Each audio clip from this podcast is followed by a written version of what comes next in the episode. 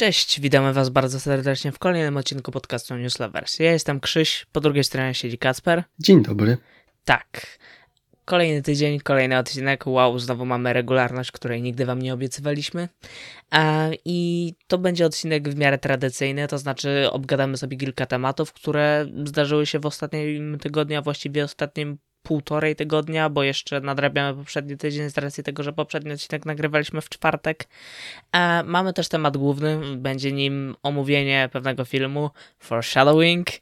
E, ten podcast powinien się tak nazywać, ewidentnie. Nie wpadliśmy na to wcześniej i tak, to jest znowu ten moment, kiedy we wstępie tego podcastu na dyskutujemy na temat tego, jaką powinien mieć nazwę, mimo to, że nadaliśmy mu ją już dość dawno. No, chyba, że można ją zmienić. Można, ale wtedy zanim wyszukiwarka zaakceptuje i ludzie się ogarną, to sporo czasu minie. I... Krzysiu, 8 osób. Dobra, ale nie, nie nieprawda, nie, nie, nie, nie, nie. Tam jak y, przez tydzień zbiera się 14 na Ankorze, ok?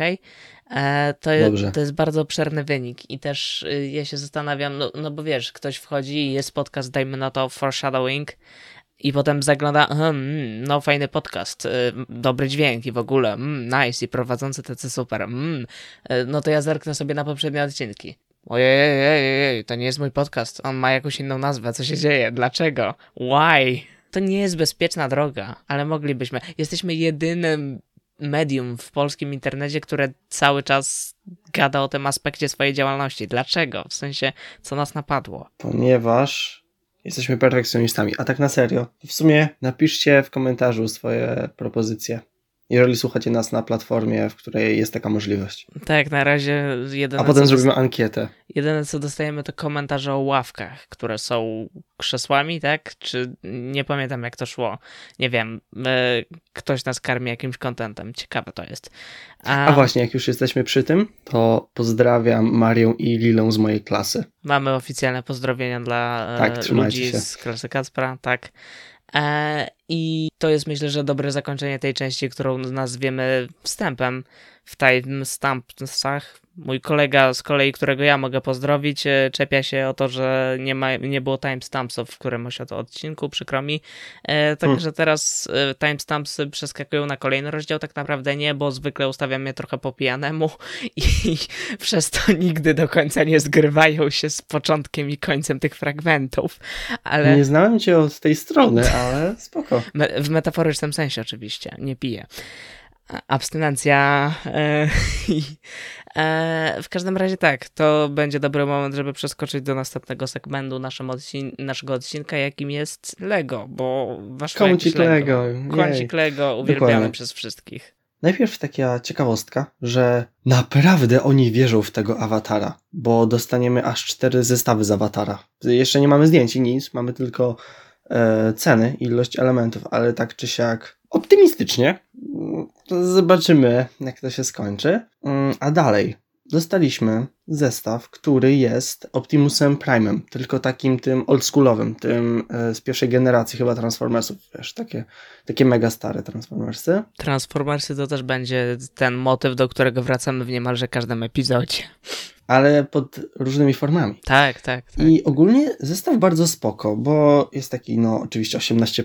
bo ja się zajmuję takimi profesjonalnymi, renomowanymi zestawami. I składa się z 1508 elementów i kosztuje 170 dolarów. I naprawdę się zmienia z ciężarówki w robota, bez żadnego przebudowywania, więc to jest naprawdę spoko i po prostu ładnie wygląda. Tak naprawdę, gdybym był jakoś związany może z pierwszą generacją Transformersów, to naprawdę spoko. Nie jestem, bo jestem na to za młody, ale ja bym chciał w sumie coś takiego z filmowej wersji, ale czy by to się aż tak udało? Nie wiem, bo tutaj jednak trzeba zauważyć, że e, przez to, że są na podstawie kreskówki, no to łatwiej było w formie klocków to odwzorować e, niż CGI.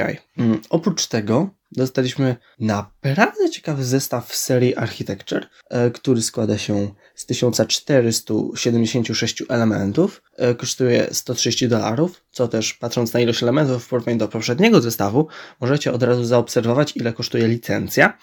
E, jest to zestaw, który jest wielką piramidą z Gizy. I coś, co jest powiedzmy według mnie najbardziej specyficznego tym zestawie w stosunku do reszty serii Architecture jest fakt, że mamy to przedstawione tak, jak to, przynajmniej jak archeologowie to oceniają, jak to wyglądało no, praktycznie tuż po zbudowaniu. Czyli mamy po prostu rzekę, e, egipskie statki, miasto normalnie i piramida sama jest jeszcze biała, a nie no taka jaka jest. Nawet mamy trochę wnętrza z grobowcem właśnie tego faraona, co tam jest, albo go już nie ma, w sumie nie wiem, nie wczytywałem się. I to jest też ważne do zaznaczenia, to jest taki przekrój piramidy. Żeby mieć taką prawdziwą piramidę, w sensie pełny ostrosłup, to trzeba mieć dwie i je złączyć. Więc to takie, e, ale z drugiej strony e, widać podczas e, wystawiania tylko przód, a dzięki temu, że nie jest całą piramidą, to jest to tańsze, więc tak, pół na pół oceniam tę decyzję. I wydaje mi się, że z kwestii kącika Lego na dzisiaj to będzie tyle. Dziękuję za uwagę. Okidoki, e, to teraz przejdziemy do czegoś innego, mianowicie zupełnie z innej beczki, czyli do castingu. W ogóle w tym odcinku będzie całkiem sporo o castingach jako takich.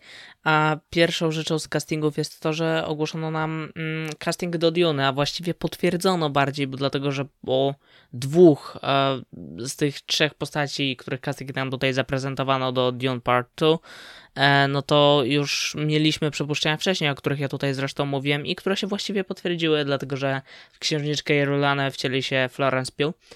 E, I no, ten casting y, nastawia mnie w takim przekonaniu, że nadal twierdzę, że Florence Pugh jest absolutnie bardzo dobrą aktorką, ale jednocześnie kompletnie jej nie widzę w tej roli. Mm, także, no cóż.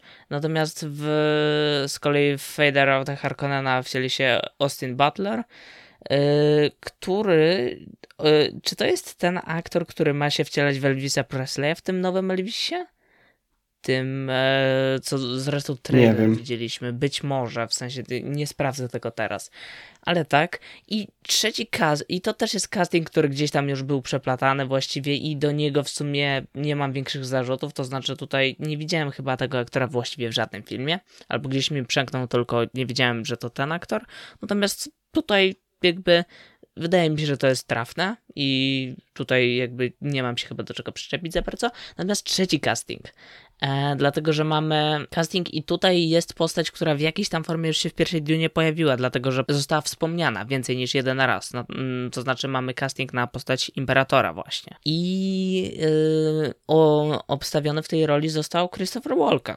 I to jest jakby casting, który jest dla mnie totalnym zaskoczeniem, bo tak jak przewidywałem i tam widziałem przewidywania innych w internecie, kto mógłby się wcielić w tę rolę i fankasty, nie fankasty, przewidywania w stronę których aktorów bardziej się skierują, to Christophera Vulcana raczej nikt totalnie w tej roli tutaj nie widział, nie obstawiał i y, dlatego to jest casting taki w 100% myślę, że dla większości zaskakujący i to bardzo dobrze, dlatego że też się bałem, szczerze mówiąc, że casting tutaj będzie jakiś oczywisty i tak dalej, a ten Walken jest tutaj bardzo nieoczywistym wyborem i też myślę, że jednocześnie jest zdecydowanie wyborem na plus, bo jest wyborem absolutnie ciekawym. Nie wiem, jak to wyjdzie w praktyce i jakie e, Denis Villeneuve będzie miał pomysł właściwie na przedstawienie tej postaci, jakie e, pomysły na jej m, sprezentowanie, zagranie będzie miał sam Walken, e, więc tutaj e, pole na interpretację, biorąc pod uwagę, jakiego aktora nam zaangażowano w projekt, projekt jest dosyć szerokie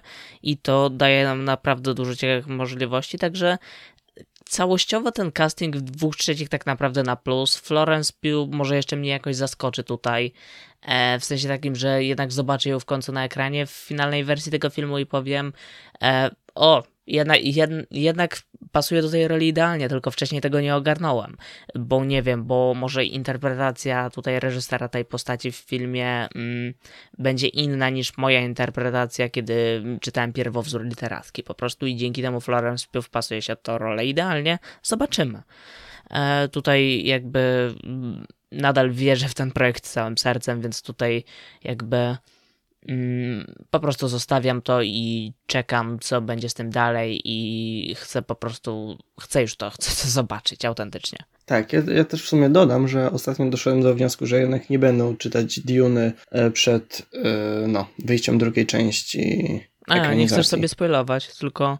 Nie. Ale w ogóle No. nadal zamierzasz przeczytać? Czy raczej tak Bardzo może? możliwe, że po seansie tak. Mhm, Ale okej. to, to taka przyszłość, więc jeszcze nie planuję. jestem, czy zdecydujesz się na następne tomy później, szczerze powiedziawszy.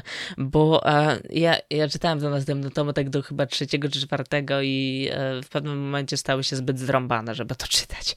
E, po prostu, ale jakby pierwsze trzy... Mm, pierwszy to jest generalnie naprawdę solidna powieść i tak dalej, tak jak już zresztą widzimy po, tej, po tym filmie, który jest ekranizacją mniej więcej połowy zresztą tej książki.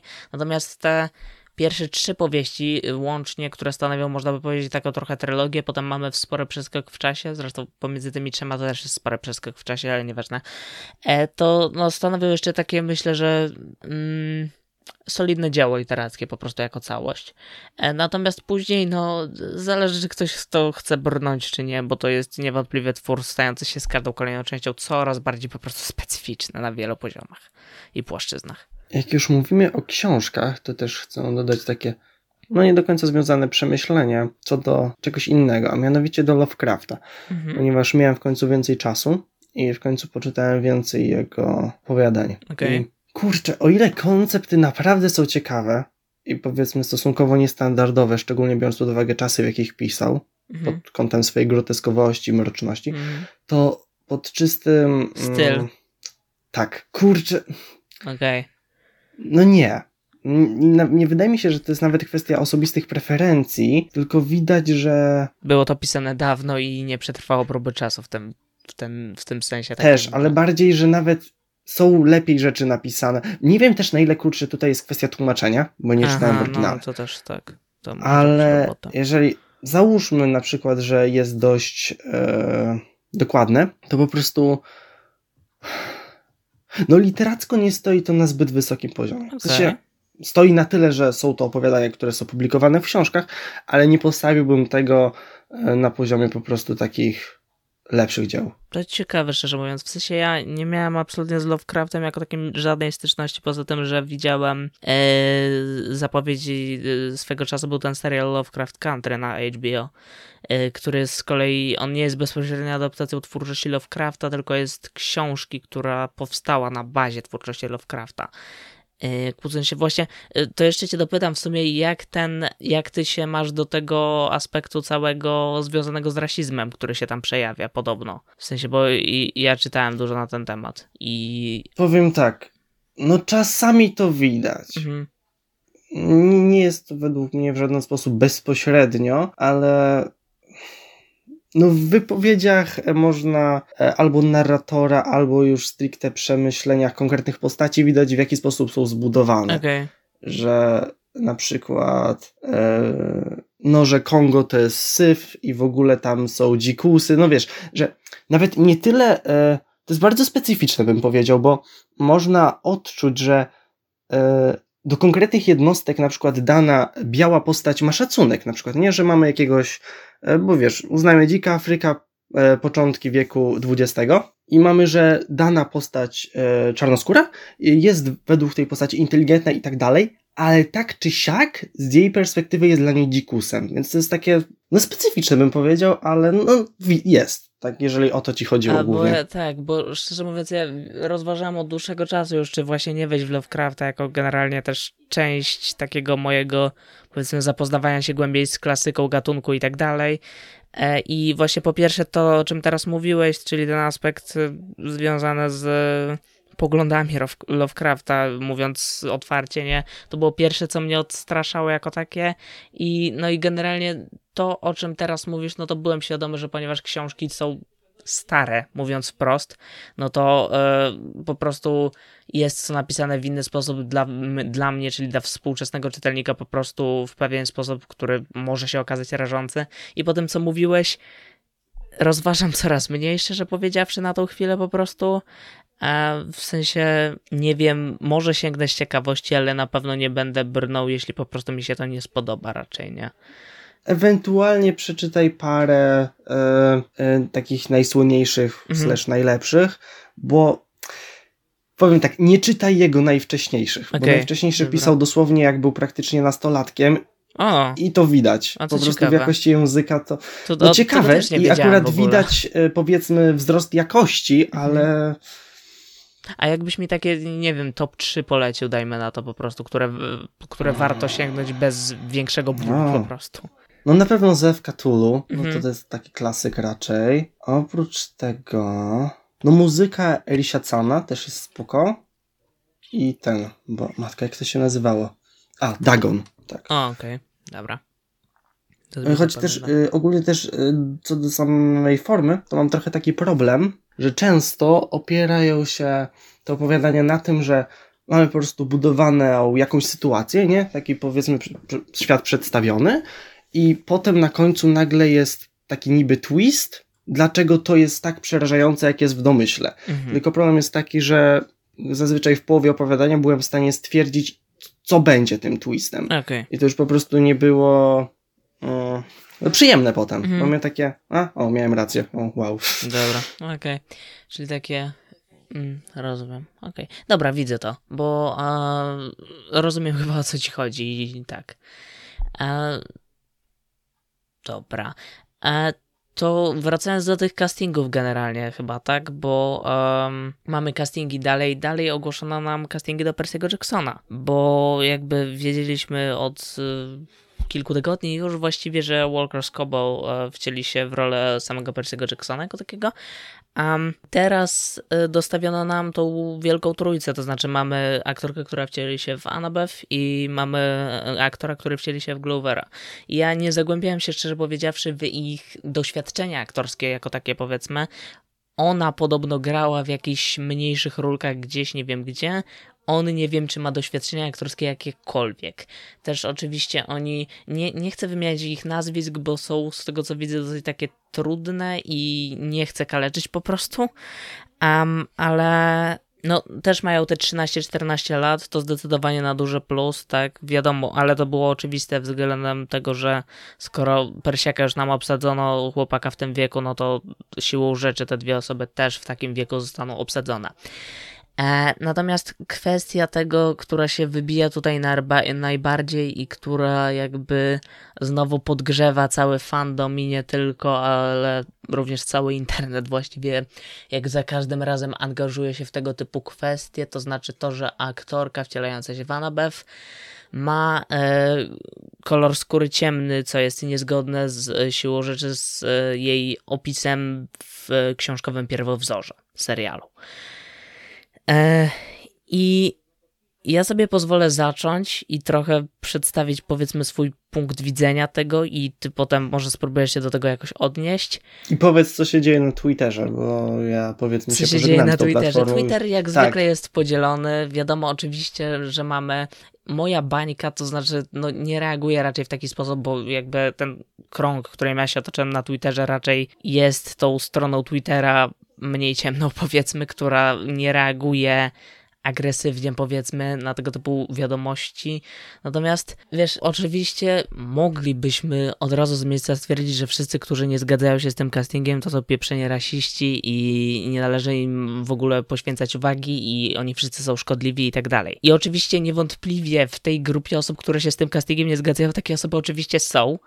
Mógłbym pokusić się o stwierdzenie, że stanowią one znaczną większość. Y, Nie zrobię tego, bo nie mam danych na ten temat. E, To są moje przypuszczenia. Natomiast reakcja w stronę takich osób powinna być dokładnie taka, jaką ja przed chwilą ująłem i tak dalej. Natomiast określanie w ten sposób całej dosyć jednak szerokiej gamy ludzi, która się z tym castingiem nie zgadza, jest według mnie prawie że na równi szkodliwa, tak jak ta grupa ludzi, która się nie zgadza z tym castingiem z pobudek jawnie rasistowskich. A bo co innego jest powiedzenie, nie zgadzam się z tym castingiem, bo ona jest czarna e, i tyle. I co to jest, że jakaś poprawność polityczna wkrada się do kolejnego serialu. A czym innym jest powiedzenie, nie zgadzam się z tym castingiem, bo w książce miała inny kolor e, skóry. I dlatego się z tym nie zgadzam. A jeszcze czymś innym jest postawienie się w sytuacji osoby, która mówi: Okej, ona jest w tej roli, nie znam jej, nigdzie jej nie widziałam, albo nawet ją widziałam w innej produkcji, ale nie za bardzo umiem mm, jakby ocenić jej doświadczenia aktorskie.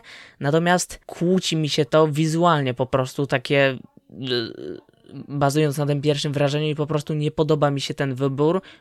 Częściowo dlatego, że właśnie y, ta bohaterka miała w książce inny kolor skóry i była inaczej opisywana i mam po prostu pewien zgrzyt, kiedy na to patrzę i nie jestem pewien, czy to po prostu jest dobry casting, nie zgadzam się z nim, ale finalnie, kiedy obejrzę serial, to dopiero wtedy finalnie zdecyduję, czy to był dobry casting, czy nie. I to jest zupełnie mimo wszystko inny punkt widzenia, który jest, y, to są osoby, które jednocześnie są do tego castingu nastawione w sposób raczej negatywny, ale jednocześnie ich reakcji nie można łączyć z pobudkami jakkolwiek rasistowskimi dla mnie i według mnie to jest raczej oczywiste dosyć. I myślę, że po prostu warto to oddzielić w tej sytuacji. Tutaj muszę się przyznać, że początkowo miałem pewne zgrzyty i nie powiem, żebym się stuprocentowo ich pozbawił, ale jednak powiedzmy, że fakt patrzenia na to pod kątem właśnie adaptacji, mhm. to, to nie jest dosłownie to samo. To po pierwsze. Jakby jednak tak. zostawia trochę pola do zmian. Szczególnie jeżeli autor e, książek jest tutaj wszędzie Obecny. zaangażowany. Mhm. To, to jest generalnie bardzo ważny aspekt, co poruszyłeś, bo to też jest słuszne tutaj, że po pierwsze książki, jakie napisał Riordan, generalnie są uosobieniem po prostu tworu, który kładzie ogromny nacisk na reprezentację jako taką. Czy to chodzi o, nie wiem... Magnus Chase. Właśnie, czy to chodzi o środowisko osób LGBTQ+, e, czy to chodzi o właśnie reprezentację rasową jako taką, czy o reprezentację, dajmy na to, osób niepełnosprawnych choćby. I e, w momencie, kiedy same książki kładą nacisk na coś takiego i po drugie jeszcze w dodatku dzieją się we współczesnych Stanach Zjednoczonych, kiedy tak naprawdę w praktyce, jak spojrzymy, wiesz, na adaptację czegokolwiek, czy też nie adaptację, ekranizację, cokolwiek, to jest tak naprawdę, da się wyszczególnić ultra mało tworów, w których faktycznie można się przyczepić do, nie wiem, zmianu koloru skóry z e, białego na czarny, e, pod tym względem, że to jest niezgodność fabularna czy coś tam, bo nie ma praktycznie żadnego tworu, gdzie ma to jakiekolwiek znaczenie takie głębsze. Pokłóciłbym się o przedstawienie pod tytułem Przeklęte dziecko, e, bo to był bardzo, bardzo specyficzna sytuacja to była. No w sensie tam e, to mamy akurat, wiesz, tą sytuację, że z, mamy zmianę, kiedy widzieliśmy we wcześniejszej, dajmy na to, części tego tworu. No właśnie. fakt, że e, okej, okay, Przeklęte dziecko jest zatwierdzonym przez Rowling fanfikiem, taka prawda. I też y, tam, wiesz, mamy tą różnicę, że to jednak jest przedstawienie teatralne, które siłą rzeczy rządzi się swoimi prawami. Podejrzewam, że nie wiem, gdyby Przeklęte Dziecko doczekały się ekranizacji i nawet gdyby tam main obsada Harry'ego Pottera nie powróciła, to jednak by znaleźli w takiej konfiguracji raczej białych aktorów. Y, tak mi się przynajmniej wydaje. Wiesz, jedyny twór w ostatnich latach, do którego ja mógłbym się tak, wiesz, przyczepić ultra, że ten kolor skóry nie jest taki, y, że można się kłócić z tym, że ten kolor skóry został zmieniony, no to jest ta najnowsza adaptacja Królewnej Ścieżki Disneya, w sensie ten remake live action, gdzie Rachel Ziegler, która y, wciela się w Królewną Ścieżkę w tym remake'u jest mulatką, a jak wiemy po postaci Śnieżki, no kolor skóry biały jak śnieg to jest właściwie jedyna cecha, jaka ją definiuje jako postać.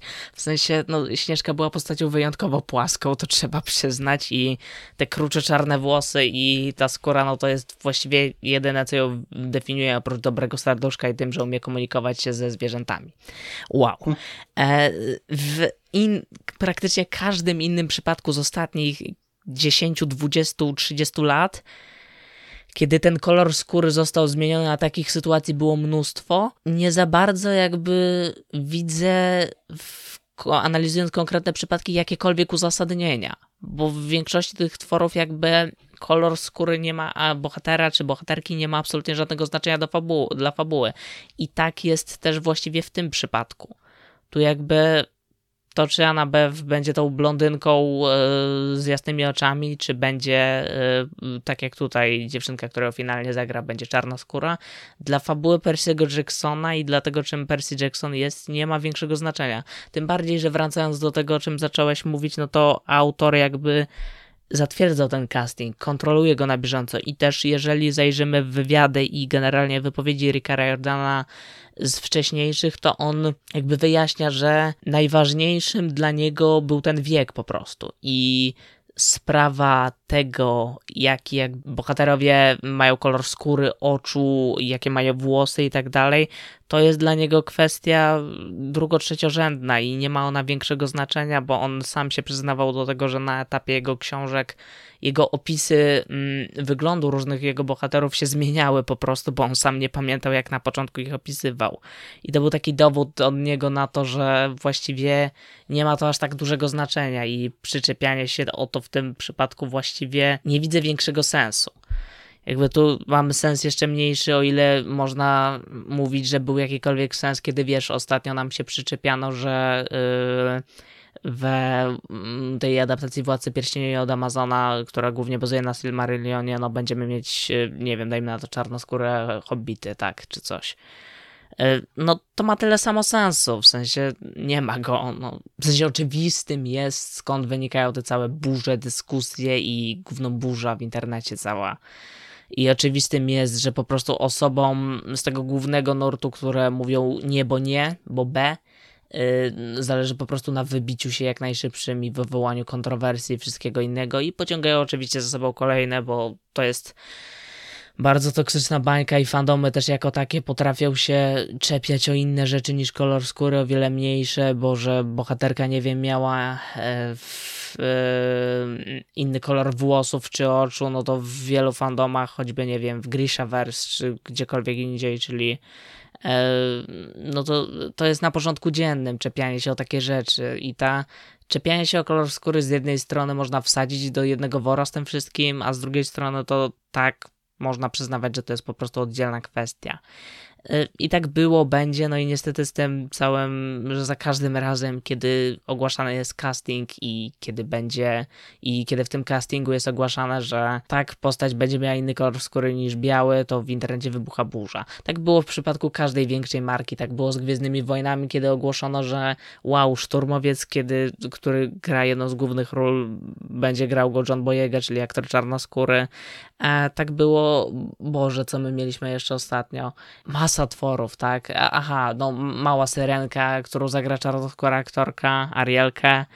Um, mieliśmy tak w przypadku, miałem jakiś e, ultra dobry przykład e, z tego głównego Wiedźmin. nurtu. Wiedźmin właśnie ostatnio, gdzie też mieliśmy właśnie wybory, albo mieliśmy obawy, że na przykład w Siri wcieli się aktorka o ciemniejszej barwie skóry, a okazało się, że zagrała ją dziewczyna, która jest ultra blada w sumie. Więc y, w sporej części też te przypuszczenia i obawy, w cudzysłowie biorąc, no, okazują się niesłuszne po prostu. To będzie wybuchało za każdym razem, tak? Jakby na tym nie należy się skupiać problem polega na tym, że też zostają wpakowane do jednego wora często z tym osoby, które po prostu nie są nastawione, bo po prostu zrozumiałym jest, że jak wiesz, czytamy jakąś książkę, mamy daną bohaterę czy bohaterkę e, opisywane w kon bardzo konkretny sposób, tak, no to e, kreujemy sobie w głowie jakiś wizualny obraz tego bohatera czy bohaterki. I jeżeli potem dostajemy adaptację filmową, gdzie wygląd aktora od tej wizji jakoś odbiega, no to zrozumiałe jest, że spora część osób osób nie będzie potrafiła tak z miejsca przymknąć na to oka i będzie miała względem tego jakieś obawy, ale w takich chwilach, no to przypomina się to całe nieocenianie książki po okładce, tak? I najprostsza mm. strategia jest taka, żeby zostawić te, odstawić trochę te pierwsze wrażenia na bok i poczekać, jaki będzie mm, wydźwięk występu aktorskiego tej postaci po prostu finalny. Swoją drogą Glovera Underwooda, o którym tu praktycznie nie mówimy, też zagra aktor, który y, czarnoskóry nie jest, no ale biały też nie jest. I y, teraz y, zaczynam się zastanawiać, jak Glover był opisywany w książkach. I... Wydaje mi się, że coś takiego właśnie. Mhm. To widzisz, to dlatego tak. nie, ma, nie ma burzy w internecie na temat tego też. Też w sumie jestem ciekawy, ile, wiesz, jak serial finalny się pokaże i tam na pewno na ekranie ujrzymy ultra dużo kolorów skóry, bo tak są jakby skonstruowane te książki, że one, no siłą rzeczy, tam spora część akcji dzieje się w Stanach Zjednoczonych, gdzie jednak społeczeństwo żyjące w Stanach Zjednoczonych to jest społeczeństwo multikulturowe, więc tak to wygląda i e, jak bardzo będą zabawne reakcje ludzi, którzy nie czytali książek i albo nie zgłębili się chociaż trochę w to, czym serial jest i na czym się opiera i będą to reakcje typu o mój Boże, widzę tyle niebiałych ludzi na ekranie. Oglądanie, y, słuchanie tego i czytanie będzie bardzo ciekawe i inspirujące niewątpliwie. A także tak, Percy Jackson dopiero za rok. ponad, więc na to jeszcze trochę sobie poczekamy. Wcześniej posłuchamy sobie masę krytycznych komentarzy a propos adaptacji Władcy Pierścieni. Jeżeli to będzie faktycznie złe, bo potencjalnie może być złe, to liczę, że więcej zobaczę merytorycznej krytyki niż komentarze tego typu. A jeżeli nie zobaczę, no to my pozwolimy sobie wypełnić wtedy tą lukę i poddać serial merytorycznej krytyce. Chyba, że nam się spodoba. Wow. Maybe. Nie wiadomo. Dobrze. To ja zmienię temat bardzo dynamicznie, ponieważ um, dawno tego nie było, a mianowicie newsy motoryzacyjne, ponieważ z jakiegoś powodu um, luksusowe firmy brytyjskie uznały, że teraz jest dobry moment na wydawanie nowych rzeczy, a więc po pierwsze, mm, został zaprezentowany model e, Bentley Bentayga EWB, czyli e, rozszerzony rozstaw osi z paroma dodatkowymi e, zmianami we wnętrzu, takimi jak mega fajne fotele, które to, to jest bardzo fajne. W sumie nie wiem, czy było to w podstawowej Bentaydze, ale są czujniki nacisku i fotel jakby sam się dostosowuje do kształtu ciała pasażera. No i ogólnie całość wygląda w środku bardzo spoko. W sensie mówię to oczywiście z perspektywy osoby, która nigdy sobie takiego samochodu najprawdopodobniej nie kupi. Ale strasznie boli mnie, że co by nie było, jest to SUV. A sedany są ładniejszymi limuzynami niż SUVy. I, i, i, i tak, to jest moja e, bardzo ostra opinia. Taka purystyczna wręcz. Mm, z kolei e, Rolls-Royce e, pokazał nam jakby flagowy model ich, czyli Phantom, otrzymał facelifting. I no naprawdę zmiany z gatunku, no tak jak zazwyczaj jest to facelifting minimalne. Na przykład podświetlany grill, więcej opcji po prostu wykończenia, wiesz o co chodzi. Raczej żadnych zmian kolosalnych. Z takich szczegółów to mm, w światłach przednich teraz są takie małe y, nacięcia, y, które są podświetlane. I to wygląda jak gwiazdki i to jest ładne. I wraz z właśnie zaprezentowaniem mm, tej nowej wersji Fantoma y, została nam pokazana też mm, konkretna edycja bespoke, czyli no te takie robione stricte na zamówienie. Mam wrażenie, że żeby może pokazać możliwości mm, kustomizacji, jak mi się wydaje, i nazywa się to Platino, ponieważ dużo rzeczy jest z platyny, wow. A oprócz tego z ceramiki drukowanej 3D i tkaniny z bambusa, więc luksusowo. Mm, oprócz tego jeszcze jest jedna rzecz, którą zaraz muszę znaleźć ponieważ jest to rzecz bardzo świeża. Mhm. Dobra. Ja w tym czasie jeszcze, y, ja wiem, przepraszam, wali nam się chronologia i w ogóle, ale jeszcze do tego tematu, który teoretycznie już skończyłem, mam jeszcze taką y, dygresję, że y, nowy Doktor Who został obsadzony i nowym Doktorem Who będzie aktor, który wcielał się w jedną z główniejszych postaci w Sex Education od Netflixa, tylko jego nazwiska za nic teraz nie pomnę, przepraszam, ale no to też jest aktor niebiały i to jest pierwszy niebiały doktor w historii. A to też jest ciekawe, bo poprzednim doktorem Hu była kobieta. I o to też było mnóstwo hejtu, e, dosyć potężnego. I o to, co mamy teraz, też jest hejtu dosyć potężnego, a to jest w ogóle ciekawe w kontekście tego, że ja praktycznie z doktorem Hu nie miałem styczności, ale z tego co wiem, no idea jakby postaci doktora Who polega na tym, że y, postać ta przechodzi swego rodzaju reinkarnację co pewien czas i mm, przybiera zupełnie inny wygląd, osobowość i tak dalej. Więc tutaj jakby czepianie się o właśnie tego typu rzeczy jak płeć czy kolor skóry są już kompletnie nieuzasadnione, ale jak widać i tutaj można. Więc tak, taka jeszcze luźna dygresja. Dobrze. A ja znalazłem to, co chciałem, a mianowicie kolejna brytyjska marka motoryzacyjna. Tym razem coś bardziej nietypowego, ponieważ we współpracy z Gérard Perregaux mam okropny francuski, ale się nie uczę francuskiego, więc mam usprawiedliwienie. Nie martw się, ja, ja się uczę i też mam okropny. E, zaprezentowali po prostu zegarek, który jest chronografem i on jest jakby powiedzmy w stylizacji F1 i po prostu modeli Astona, które biorą udział w tych wyścigach. więc taki jest powiedzmy stricte sportowy, no włókno węglowe. No, za dużo się tutaj nie mam co wypowiedzieć, bo nie jest to nic powalającego yy, w żadnym aspekcie. A co do tamtych poprzednich Bentley, spoko. Jakby nie dziwię się, że zdecydowali się na ten ruch, ponieważ trzeba wiedzieć, że Bentayga stanowiła e, jedną trzecią zamówień, jakie Bentley otrzymywał e, w zeszłym roku. Więc no, opłaca im się po prostu rozszerzać um, ich ofertę w tym kierunku. Jakkolwiek by to się niektórym osobom bardziej tradycjonalistycznym e, w kwestii motoryzacji podobało czy nie podobało. A co do Fantoma, no to dobrze, że takie faceliftingi mają miejsce, ponieważ można wtedy bez gruntownej zmiany modelu, powiedzmy, mm, być po prostu na czasie z tym, jak technologia idzie do przodu. I inne marki po prostu też idą do przodu z różnymi modelami, na przykład Mercedes. I na tym bym skończył. Okej, okay, no to przechodząc dalej, no to w ostatnim, czy tam przedostatnim odcinku mówiliśmy o tym, że Netflix e, ma swego rodzaju problemy, głównie przez to, że opuścił rynek rosyjski i tak dalej i ma zauważalny spadek dochodów i jest w zauważalnym kryzysie. No więc teraz Netflix otwarcie potwierdza nam, help ludzie, tak, jesteśmy w zauważalnym kryzysie, dlatego że nie pamiętam, czy to było forma oświadczenia, czy jakiejś telekonferencji, czy czegoś takiego.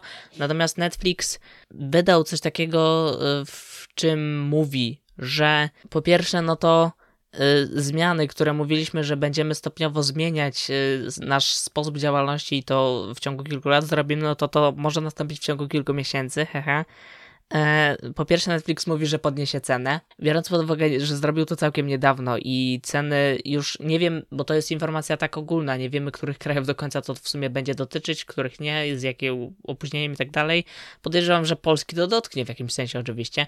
Natomiast Netflix teraz patrząc na ceny innych serwisów VOD, do czego zresztą zaraz będziemy w jakiejś tam formie przechodzić, no to tani nie jest. I abonament, jaki oferuje Netflix w tym momencie, to znaczy, że najniższy pakiet, za który zapłacicie 29 zł, ale macie tam do dyspozycji jakość SD, nie powala.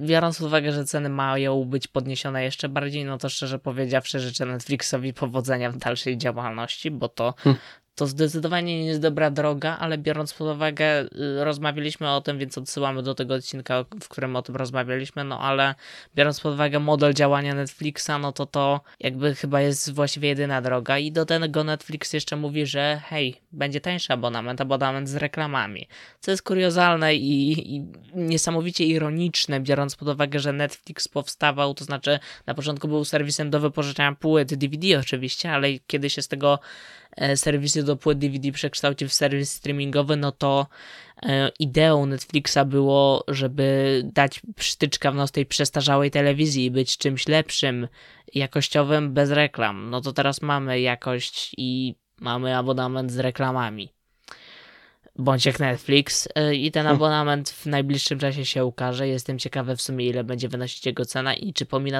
tych reklam na przykład będzie tam jakoś HD, bo jeżeli, nie wiem, to będą reklamy tylko produkcji Netflixa tak, żebym nie musiał tam słuchać reklamy Shopee, dajmy na to, to...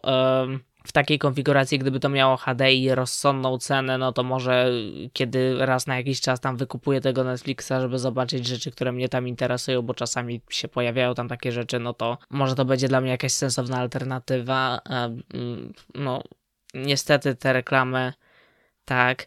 I ciekawe też w sumie będzie, jaka to jest forma reklam, dlatego że na przykład HBO Max, które w Stanach oferuje taki tańszy abonament z reklamami, no to funkcjonuje w ten sposób, że to są właściwie zazwyczaj reklamy tylko produkcji oryginalnych i one są puszczane chyba właśnie tylko przed oryginalnymi treściami, czy coś takiego, albo właśnie przed treściami nieoryginalnymi. Nie pamiętam, jak to u nich działa, ale mniej więcej na tej zasadzie właśnie. Eee, poza tym Netflix jeszcze ma jeden problem, to znaczy tego, że ludzie mówią, no, wy macie drogie ceny, nam nie chce się tyle płacić, więc jedno konto będzie używane teraz przez 6 osób, dajmy na to, które nie mieszkają w jednym gospodarstwie domowym. I Netflix mówi, nie, będziemy z tym otwarcie teraz walczyć. Chociaż mówili, że będą z tym walczyć już wcześniej, ale nic z tym nie zrobili. A teraz mają, zamierzają coś z tym zrobić i jakoś realnie mm, wpłynąć na to, że oglądanie Netflixa przez osoby z jednego konta nie mieszkające pod jednym dachem będzie utrudnione. Jestem ciekawy, jak zamierzają tego dokonać, szczerze mówiąc, bo nie przychodzi mi w tym momencie żaden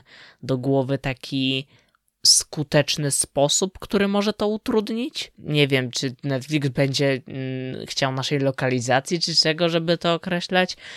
W każdym razie, no to jest oczywiste uzasadnienie i jawne przyznanie się do tego, że Netflix w tym momencie ma problemy i no prędzej czy później ten koniec Netflixa jednak będziemy oglądać i już mamy swego rodzaju prolog do tego, co się nam zacznie dziać i jak wojna streamingowa rozpoczyna się na dobre. Which is fun, destrukcja, zło, naparzające się wielkie korporacje między sobą. Jest w tym coś groteskowego i takiego zabawnego mimo wszystko. A, I też będzie ciekawie oglądać, jak zmienia się pozycja. Być może to, no, to znaczy, ciekawe też będzie to i prawdopodobne dosyć, że walcząc o uwagę klientów, platformy zrobią wszystko, żeby tym klientom jednak zapewnić większą wygodę. Więc to, że Netflix teraz traci, traci swoją pozycję, być może przełoży się na to, że nie wiem, że abonament na jakiś inny serwis nagle stanie się jeszcze tańszy. A już są one dosyć tanie, porównując właśnie z cenami Netflixa, więc ciekawe, obserwujemy. Znaczy, niech się same wyniszczają, natomiast według mnie nie można mówić tutaj o no, końcu czy wielkim upadku Netflixa, bo będzie to po prostu duże zmniejszenie jego roli na rynku, ale nie będzie to takie, że go nie będzie. No chyba, że ktoś w zarządzie naprawdę mm, odwali, to ale znaczy... to się nie powinno stać. To znaczy, a równie dobrze może stać się tak, że Netflix w pewnym momencie zostanie kupiony przez takiego Disneya albo Warner Brothers, albo dajmy na to Amazona, równie dobrze mógłby zostać kupiony. E, I to nie zdziwiłoby mnie to na tą chwilę kompletnie, szczerze powiedziawszy. I tak, oczywiście przez mówienie o wielkim upadku ja tutaj nie mam na myśli, że Netflix zniknie kompletnie z rynku, tylko że jego silna dominacja, jak, jaka na tym rynku została ustanowiona przez te wszystkie lata, no ulegnie po prostu rozsypowi. Do tego dojdzie. I też nie mówię, że to wiesz, stanie się w perspektywie tych kilku lat, lat, miesięcy na to jeszcze oczywiście będziemy musieli trochę poczekać, ale podejrzewam, że prędzej czy później po prostu do tego dojdzie, w takiej, a nie innej formie. Skoro już o streamingach mowa, no to jak wiemy Disney Plus e, startuje w ogóle teraz jak widzę, że ludzie chodzą do kina generalnie, to na przykład w Cinema City już są puszczone oficjalne spoty promocyjne Disney Plus w kinach, na salach kinowych. Także wreszcie doczekaliśmy tego, że ta platforma oficjalnie wchodzi do Polski. Wow. I na start, jak wiemy, platforma wchodzi 14 czerwca i na start e, Disney e, szykuje promocje dla klientów, dlatego że wcześniej już podał cenę oczywiście i tam wynosiły około 3 tych miesięcznie albo około 200 tam nie pamiętam czy 60 czy 80 rocznie, coś takiego. E, w każdym razie Disney szykuje teraz promocję, która polega na tym, że mamy dosłownie mówiąc 8, 12 miesięcy w cenie 8, czyli 12 y, miesięcy z góry możemy opłacić sobie za 229 zł i 90 groszy.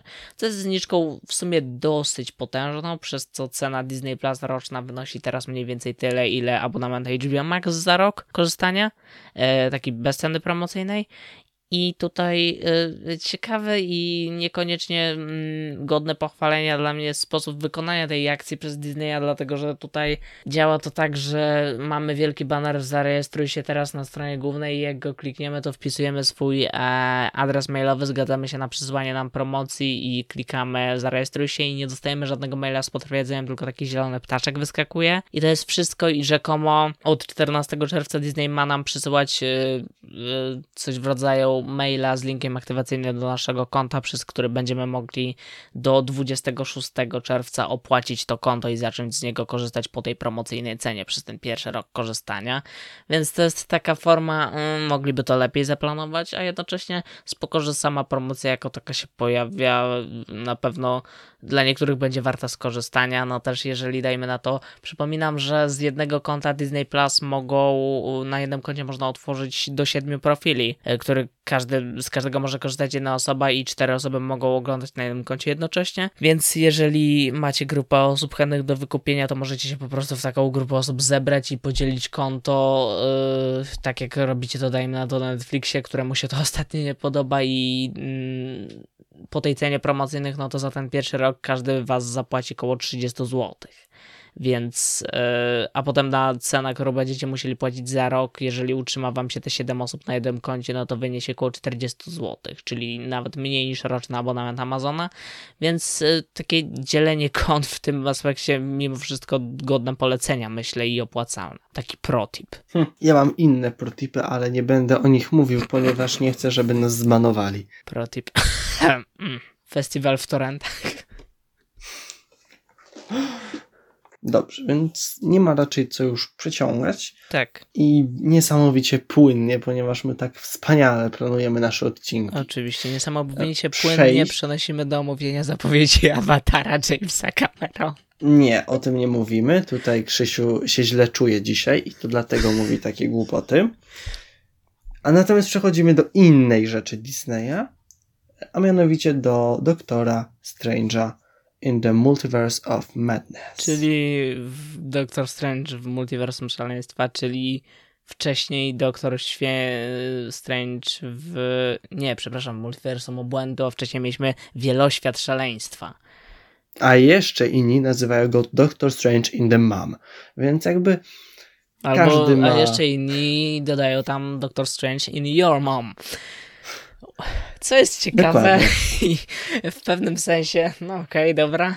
Tak, w każdym razie nowy Marvel, pierwszy film Marvela od y, świętej pamięci grudnia, kiedy to wybraliśmy się na, y, do dzieła kultury popularnej. Top, top 100 naj, największych osiągnięć kinematografii czasów, zaraz obok Odysei Kosmicznej i e, Ben Hura, czy czego tam jeszcze nie wsadzili, Pulp Fiction nie wiem, nie znam się na kultowych filmach, przepraszam. E, Spidermana bez domu. E, I e, potem, po tej długiej, zacnej przerwie yy, przydarzył się Disneyowi pewien koszmarek na drodze, który nie był filmem i nie trzeba było do kina na to iść, więc generalnie przerwa między tymi dwoma filmami Marvela, biorąc pod uwagę, że ostatnio Marvel zasypywał nas od Black Widow, kiedy to powrócił w pewni chwały na ekrany kin w zeszłym roku, no to zasypywał nas wręcz tymi filmami. Mieliśmy między Wdową a Shangiem było dosłownie chyba z 3 miesiące odstępu, potem między Shangiem a Eternals również, między yy, Eternals a Spider-Manem to w ogóle było około dwóch tych miesięcy odstępu, yy, więc to jakby i to nie całych zresztą i więc te odstępy były dosyć małe, nie było takiej przerwy, można powiedzieć, i mam wrażenie, że mimo wszystko taka przerwa między filmami Marvela nieco dłuższa jednak jest potrzebna a, i znacząco znaczy, wpływa na odbiór filmu po prostu przez widza. Ten ścisk wynikał mocno z tego, e, że mieliśmy koronawirusa i po prostu no praktycznie cały rok został skasowany i przeniesiony no, i tak, wszystko tak, przez tak, to zostało tak. upchane. I powiedziałbym, że tutaj, jeśli chodzi o ten przesyt, o którym mówisz, i brak oczekiwania, bardziej według mnie do tego przyczyniły się seriale, ze względu na formę odcinka co tydzień, ponieważ filmów jest więcej rocznie, ale nie aż tak więcej, bo zauważ, że już na przykład e, w roku z Endgame mieliśmy Endgame, Kapitan Marvel i Spider-Mana Far From Home. Czyli trzy filmy. Ale to też jest. Więc różnica ten, nie jest aż tak, tak duża. Ale to też jest ten, te seriale są też tym aspektem, że mm, no, tym, trzeba jest patrzeć przed tym, tym też kątem, że one zapełniają luki pomiędzy filmami. Więc siłą tak. rzeczy odstęp między jakimikolwiek produkcjami ze tak, tak, tak, tak, jest tak. jeszcze mniejszy. E, więc no możliwe, że na przykład, nie wiem, ja doznałem tego uczucia przesytu po prostu. E, I to takiego potężnego i patrząc teraz, że e, czekałem na tego Strange'a tak długo, no to dostałem, on planowanie miał być w ogóle w marcu, on był przesuwany tam w międzyczasie, więc i myślę, że to przesunięcie wpłynęło mimo wszystko na korzyść i na podbicie pozytywności mojego odbioru po prostu tego filmu, do czego jeszcze zaraz przejdziemy. A, natomiast sam Doktor Strange, ty, ty, miałeś dosyć spore oczekiwania, które sukcesywnie z miesiąca na miesiąc y, tak. spadały. Powiedzmy, mm, no pierwsze informacje, jakie mieliśmy na temat tego filmu, czyli e, projekt, jakiego Marvel jeszcze nie widział, chaos oraz elementy horrorowe, no brzmiało to po prostu dobrze. No ale potem pierwsze zwiastuny. Potem, e, potem Zmiana jeszcze wcześniej Tak, reżysera. tak, tak, bo y, Scott Derrickson, który był odpowiedzialny za pierwszy film swoją drogą, no to miał reżyserować ten film, ale jakoś tam się nie dogadali z Marvelem. Więc finalnie posadę reżysera objął Sam Raimi, który od 9 lat nie reżyserował żadnego filmu. Y, I jak finalnie mu to wyszło, no to do tego też zaraz przejdziemy, ale no generalnie tak, i jeszcze w międzyczasie, wiesz, mieliśmy Spidermana, wszyscy wiedzą, czym był Spiderman i no, hej ludzie, którzy tak, e, którzy tak byli zachwyceni Spidermanem, jaka jest wasza opinia teraz o tym filmie? Czy ona spadła? No podejrzewam, że tak, raczej w większości. A nawet jeśli nie, to siedźcie cicho. I no, i po tym wszystkim, co się zdarzyło w Spider-Manie, no to i potem po informacjach kolejnych, które dotykały nas a propos Doktora Strange'a przez te ostatnie kilka miesięcy, no to mieliśmy Cameo Fist, yy, nawiązania do tego, do tego, do tego. Marvel znów wykorzystuje multiversum, żeby pokazać nam mm, pierdyliard postaci z innych rzeczywistości, wsadzając aktorów, którzy grali w jakimś filmie 20 lat temu. Tego ja się głównie obawiałem i mm, to był główny mój taki, to co wpływało na ten sposób patrzenia, że oj, to nie będzie dobre. Na szczęście nie okazało się skończoną porażką. W sensie ja nie będę hejtował tego filmu tutaj. W sensie nie zamierzam go kompletnie zjechać, tak jak te prawie pół roku temu zjechaliśmy najnowszego Spidermana, tak tutaj ja nie chcę tego robić tak otwarcie i w stu procentach. No bo lepiej jest. Tego ukrywać nie ma co. Po pierwsze. Tak. Więc powiedzmy, mm, nie było ciężko pobić y, No Way Home. Może to też ma jakiś wpływ To na nasz jest odbiór. prawda, tak. Dobrze, od czego by tu zacząć? Więc generalnie zacznijmy od wyjaśnienia, że tak, podejrzewając, że będzie Camilla Fist i tak dalej, myliliśmy się generalnie. Głównie ja się myliłem, bo głównie ja to podejrzewałem. Nie wiem w sumie jak ty miałeś do końca, ale ludzie, którzy podejrzewali, że tak było, generalnie się mylili. Bo koniec końców okazuje się, że to nie jest fanserwisowy shit kolejny od Marvela. W sensie tam ten fanserwis w jakimś tam stopniu jednak się pojawia i jest swego rodzaju smaczek dla osoby, które głównie no, tam oprócz WandaVision oglądały What If. Um, ale jakby cały aspekt z Illuminati, no bo już wprost możemy do tego przejść i cały wątek Właśnie, Illuminati... czy bawimy się w spoilery?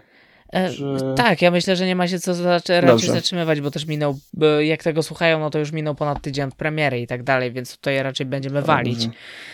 Y, Bo myślę, że fabuła jest tym aspektem, który szczególnie tutaj warto by przegadać y, na dwóch płaszczyznach konkretnie rzecz biorąc, ale cały właśnie aspekt z Illuminati, y, no to to jest wątek w kontekście całego filmu, który trwa stosunkowo długo, no to ten wątek jest dosyć krótki jednak i on mija dosyć szybko i też zostaje dosyć szybko rozwiązany i jak go oglądasz, to nie masz czegoś takiego, że o Boże, znowu wepchnęli na siłę i robią mi z filmu event, bez, taki bez autora. To znaczy, mm, ja bym powiedział, że nie podoba, bo wiem, właśnie z jednej strony to nie były takie niepotrzebne dodatki, z drugiej strony one były i wprowadzają.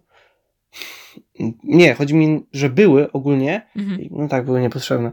E, po prostu wprowadzają trochę zamętu, bo jakby mamy sobie kapitan Carter, ale na 90% to nie jest ta kapitan Carter Mhm. bo jakby większość wszystkiego, jakby tego świata jest inna. Tak. Więc jest to takie troszkę W puste. sensie ja. Można było po prostu według mnie pójść kreatywniej, po prostu. Bo na przykład e, Rich Richards, no to to jest bardzo spoko. Mm, Mamy tutaj e, taki trochę foreshadowing po prostu fantastycznej czwórki i jest to postać, no unikatowa dla tego innego świata. I tutaj to aprobuję 100%. Natomiast ta kapitan Carter, e, No i- no, I co do tej poprzedniej postaci to też jest zabawne w kontekście tego, że John Krasiński no, był e, fankastowany od bardzo wielu lat na tą fantastyczną czwórkę właśnie. Um, I stąd tutaj jakby, dlatego tutaj to jest taka zabawa, którą jeszcze można akceptować i która dla osób jakby zaznajomionych w to jest po prostu w jakiś sposób fajna i to jest swego rodzaju fanservice, ale wiesz, to nie jest nic takiego uderzającego czy męczącego. Profesor. X też jest spoko. Mhm. Właśnie on jest w podobnej kategorii, że jestem w stanie to 100% zaakceptować, bo to po prostu pokazuje inność tego świata. I Tak. jest to legitne. Ja po tak prostu powiem. mimo wszystko jestem fanem tego, jak szybko ich ubili po prostu. E, Ja wiem, że w środowisku fanów MCU i nie tylko jest ta jakby decyzja tutaj scenarzystów i reżysera krytykowana dosyć mocno i nie podoba się to generalnie ludziom i mm, niefajnie, niektórzy nawet trąbią, że to jest kompletne jakby przez Marvela ubicie konceptu multiversum, tak jak pewien artykuł na Spider's Web. E, I generalnie, że to jest koniec i że Marvel już tego dalej nie otworzy i to jest oficjalne pożegnanie się z tym konceptem. Bzdura Byłbym totalna. bardzo za, ale niestety to nie jest prawda. To, tak Nie, to w nie sensie działa. ogólnie koncept multiversów ma, multiversum ma bardzo duży potencjał. Niestety patrząc na to, jak jest e, rozwiązywany, już parę produkcji na ten temat było. No dobra, trzy, Mhm. uznajmy, że to jest parę. W sensie e, MCU. To jest to naprawdę niewykorzystywane i dlatego nie chcę po prostu mieć kolejnych e, filmów czy seriali, które będą opierać się wokół koncept, którego ewidentnie nie są w stanie wykorzystać. Jakby tutaj. Bo siłą rzeczy, no y, jeszcze będziemy ten film porównywać do Spidermana tutaj na wielu płaszczyznach oczywiście, bo to jest y, myślę, że porównanie jak najbardziej słuszne, ale drugą produkcją, e, do której można to jak najbardziej porównywać jest Everything All at Once, które widzieliśmy jakiś czas temu i które jest e, filmem, który rozwija ten koncept multiversum tak najbardziej ze wszystkich filmów, na jakie na ten temat w ogóle powstały, mam wrażenie, w ostatnich latach. I no, porównując Everything Everywhere at Once ze Strange'em pod tym aspektem, no to pod względem rozwijania wątku multiversum, tworzenie go jako konceptu, y, film braci Daniels robi praktycznie wszystko lepiej. Tu jakby ja nawet nie wiem, jak można z tym dyskutować po prostu. W sensie, biorąc pod uwagę, że mamy tego Strange'a, który ma tytuł e, Multiverse of Madness, tak? No to jeżeli z tego Multiverse of Madness zrobiono nam podtytuł filmu dosłownie, to ja jakby, gdyby to nie był podtytuł filmu, gdyby było Doctor Strange and Wanda, albo and Scarlet Witch, y, lub cokolwiek tak, tego typu, wiesz, taki zlepek, em, kłóciłbym się, czy to jest dobry tytuł, bo on byłby taki zbyt po prostu prosty w swojej budowie, ale jakby w kontekście tego, o czym jest treść tego filmu, byłby znacznie bardziej adekwatny niż kiedy dajemy filmowi tytuł Multiverse of Madness i widz mimo wszystko przynajmniej mi się wydaje, że powinien oczekiwać, że to będzie jakiś ryjący banię, kompletnie zrąbany koncept, który przewróci do góry całe uniwersum Marvela i będziemy mieć wielką eksplorację tego multiversum całego i tak dalej. W momencie, kiedy ten tytuł nastawia nas na takie oczekiwania, no to troszeczkę wychodzimy pod tym względem z niczym.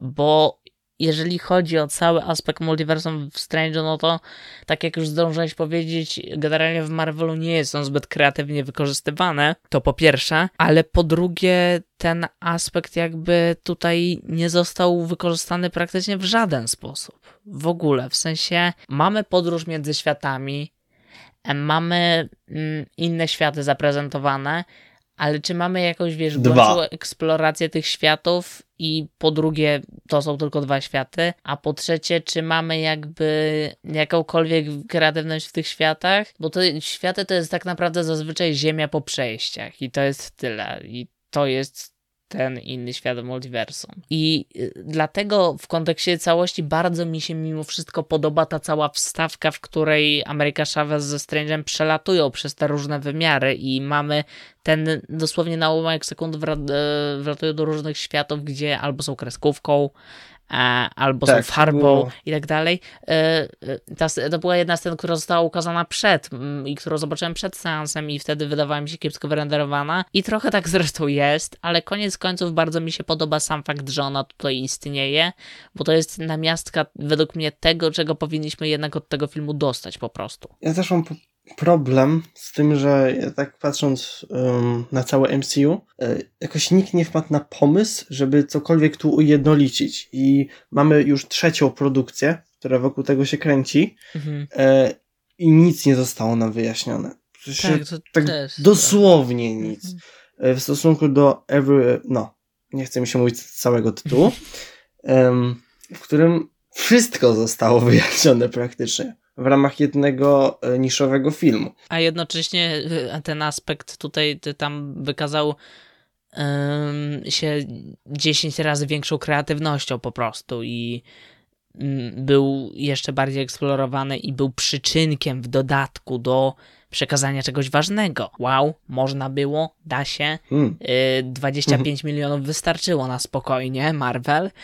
E, a Marvel jakby porywa się trochę na ten koncept, ale już pomijam cały fakt, że nie jest to logiczne w żaden sposób i nie ma sensu i nie można tego, nie da się za bardzo tego wyjaśnić. Już pomijam to całe, bo to przypominamy o tym za każdym razem i to wiadomo, że nic z tym już nie zrobią, po prostu ale jeżeli już Marvel bierze się za taki koncept, to chciałoby się, żeby on miał jakikolwiek pomysł na samo wykorzystanie tego po prostu. Żeby, nie wiem, bo na przykład po Lokim, ja nadal nie wiem, czy na przykład, czy linie czasowe w Lokim to, to są, to nie jest to samo, co światy w multiversum i Właśnie też nie mam pojęcia. Cholera to jest wie. bardzo niejasne. Dobra, to jest ale strasznie niejasne jakby... i strasznie mnie to frustruje. Tak, ale na, zakładając, że to nie jest to samo, wiesz, to ja bym e, po prostu, ja liczyłam po Lokim, że tam będzie mieć coś takiego, że tak, będziemy obracać się w osi jakiejś głównej historii, ale jednak będziemy mieć ten aspekt, że skoro mamy linię czasową i mamy organizację dosłownie TVA, która się tym zajmuje, to liczyłbym po prostu, że w Lokim będziemy mieć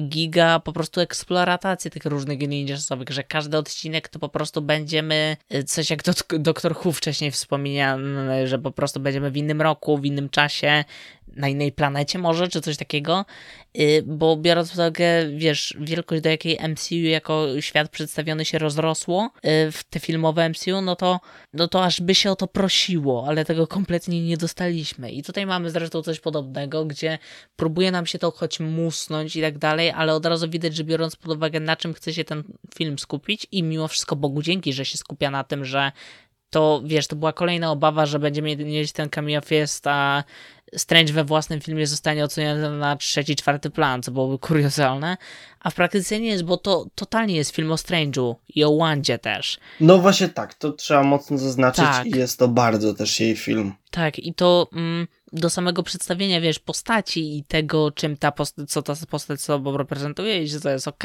czy nie jest ok w stosunku do tego, y, y, kim ona w tym uniwersum zaraz w tym momencie jest, no to jeszcze przejdziemy, ale na sam już, jak o tym mówimy, no to sam, na sam duży plus fakt, że jednak mamy to to, że jest to film o Strange'u i o Wandzie też i to faktycznie jest film, który opowiada o Strange'u i o Wandzie. I to Strange jest nadal głównym bohaterem. I to jest zdecydowany jeden z największych po prostu atutów tego filmu na tym tle y, fabularnym po prostu. E, Natomiast sam aspekt tego, że drugim głównym bohaterem w założeniu, patrząc na tytuł, miało być multiversum, no to ten główny bohater numer dwa właściwie nie istnieje, bo no tak jak mówiłeś, mamy tu przemieszczanie się pomiędzy dosłownie trzema światami. Yy, przyczynek do tego przemieszczania się też jest ultra naciągany. W ogóle cała ta historia, już do tego przejdę, jest po prostu trochę jak wyjęta z kina superbohaterskiego ze wczesnych lat 2000. Mimo wszystko czuć tam ten vibe niesamowicie. Myślę, że to też jest zasługa tego Raimiego całego, ale pod względem tego, jaka to jest historia, no do konkretnych aspektów jeszcze przejdziemy, ale ona jest ultra naciągana. Scenariusz w ogóle jest ultra piętą achillesową tego tworu po prostu. E, Bo mm, sama historia pod względem jej prowadzenia, no scenariuszowo mało jest naprawdę rzeczy, które tam się jako tako zgadzają, albo mało rzeczy, które nie są uproszczone na maksa po prostu. Scenariusz tutaj leży i kwiczy dosłownie, w sensie to okej, okay, Bogu dzięki, że on w ogóle jest, bo w Spider-Manie pokłóciłbym się o fakt jego istnienia. Tutaj jakby, no przewaga tego filmu generalnie nad Spider-Manem jest taka, że nie mogę tego nazwać, wiesz, fanserwizowym eventem czy produktem wytwórni, bo... Yy już pomijając ten scenariusz, on jest jako taki naciągany, kiepski zwyczajnie, ale jest. A po drugie mamy tu reżyserię. Strasznie niekonsekwentne. Tak. Muszą o tym tak, powiedzieć. Tak.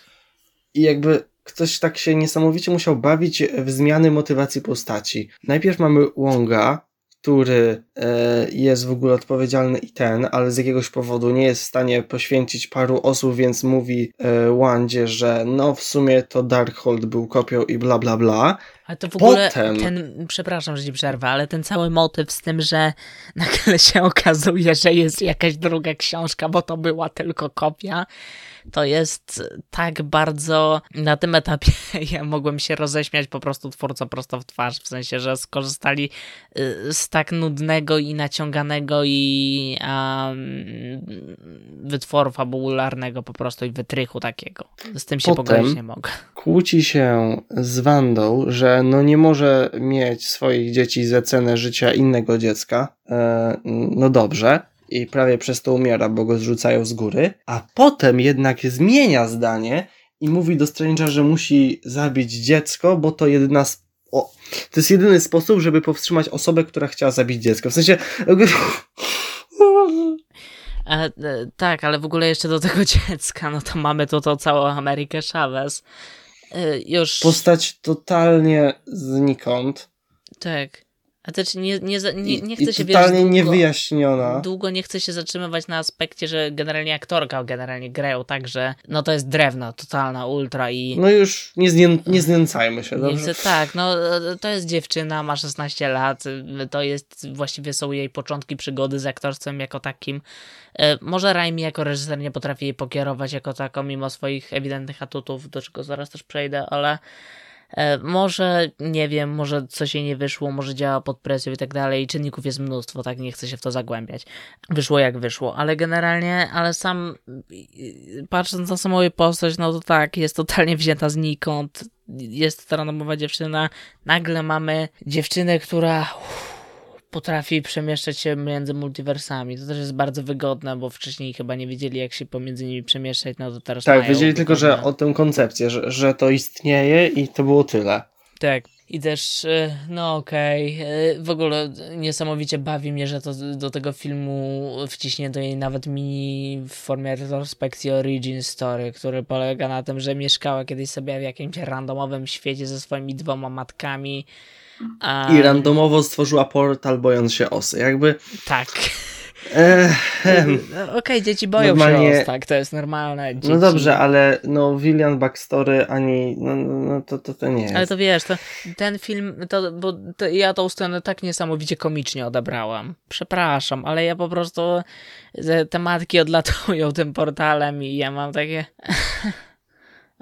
Ogólnie fakt, że portale są gwiazdkami nie, nie wiem czemu, w sensie, ale są, są gwiazdkami. To, y, do tego teraz chcę przejść generalnie trochę, bo mam wrażenie, że to jest zgodne jakby z całą stylistyką i warstwą estetyczną, którą opiera nie, się to jest y, sobie... spoko, ale ciekawi mnie po prostu kto doszedł do takiego wniosku, że, że portale powinny być gwiazdkami, nie? Ja szczerze nie wiem, ale e, jakby tutaj, bo Kolejnym, czym odróżnia od Spidermana, tym, że tutaj y, ten film, no to, to jest to, że ewidentnie to mimo wszystko czuć tą rękę reżysera.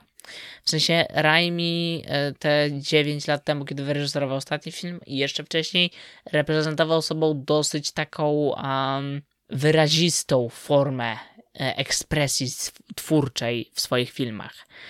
I to tu widać, i to tu zdecydowanie nie zniknęło, i jakby, gdyby nie ten aspekt wizualny, który mimo wszystko odróżnia ten film od innych filmów Marvela, w sensie ten film wizualnie, co widać, zdecydowanie, zde y, szczególnie pod względem pracy kamery, montażu ze szczególnym uwzględnieniem przejść. To jakby w tym się zdecydowanie objawia ten autorski styl, który wyróżnia tego, ten film wizualnie na tle innych filmów. Choć mnie te przejścia strasznie frustrowały, nie wiem, jakoś Bo to tak... są, to mimo wszystko z drugiej strony są trochę przejścia wzięte ze wczesnych lat 2000 To było trochę w Gwiezdnych Wojnach George'a Lucasa. Tak, tej... tak bardzo tu prequele czuć. Tak, Niesamowicie. Tak bardzo rzecz prequele. Starą trylogię Raimiego właśnie Spider-Manów też tu widać na tym. Taka prezentacja w PowerPoincie trochę. T trochę tak.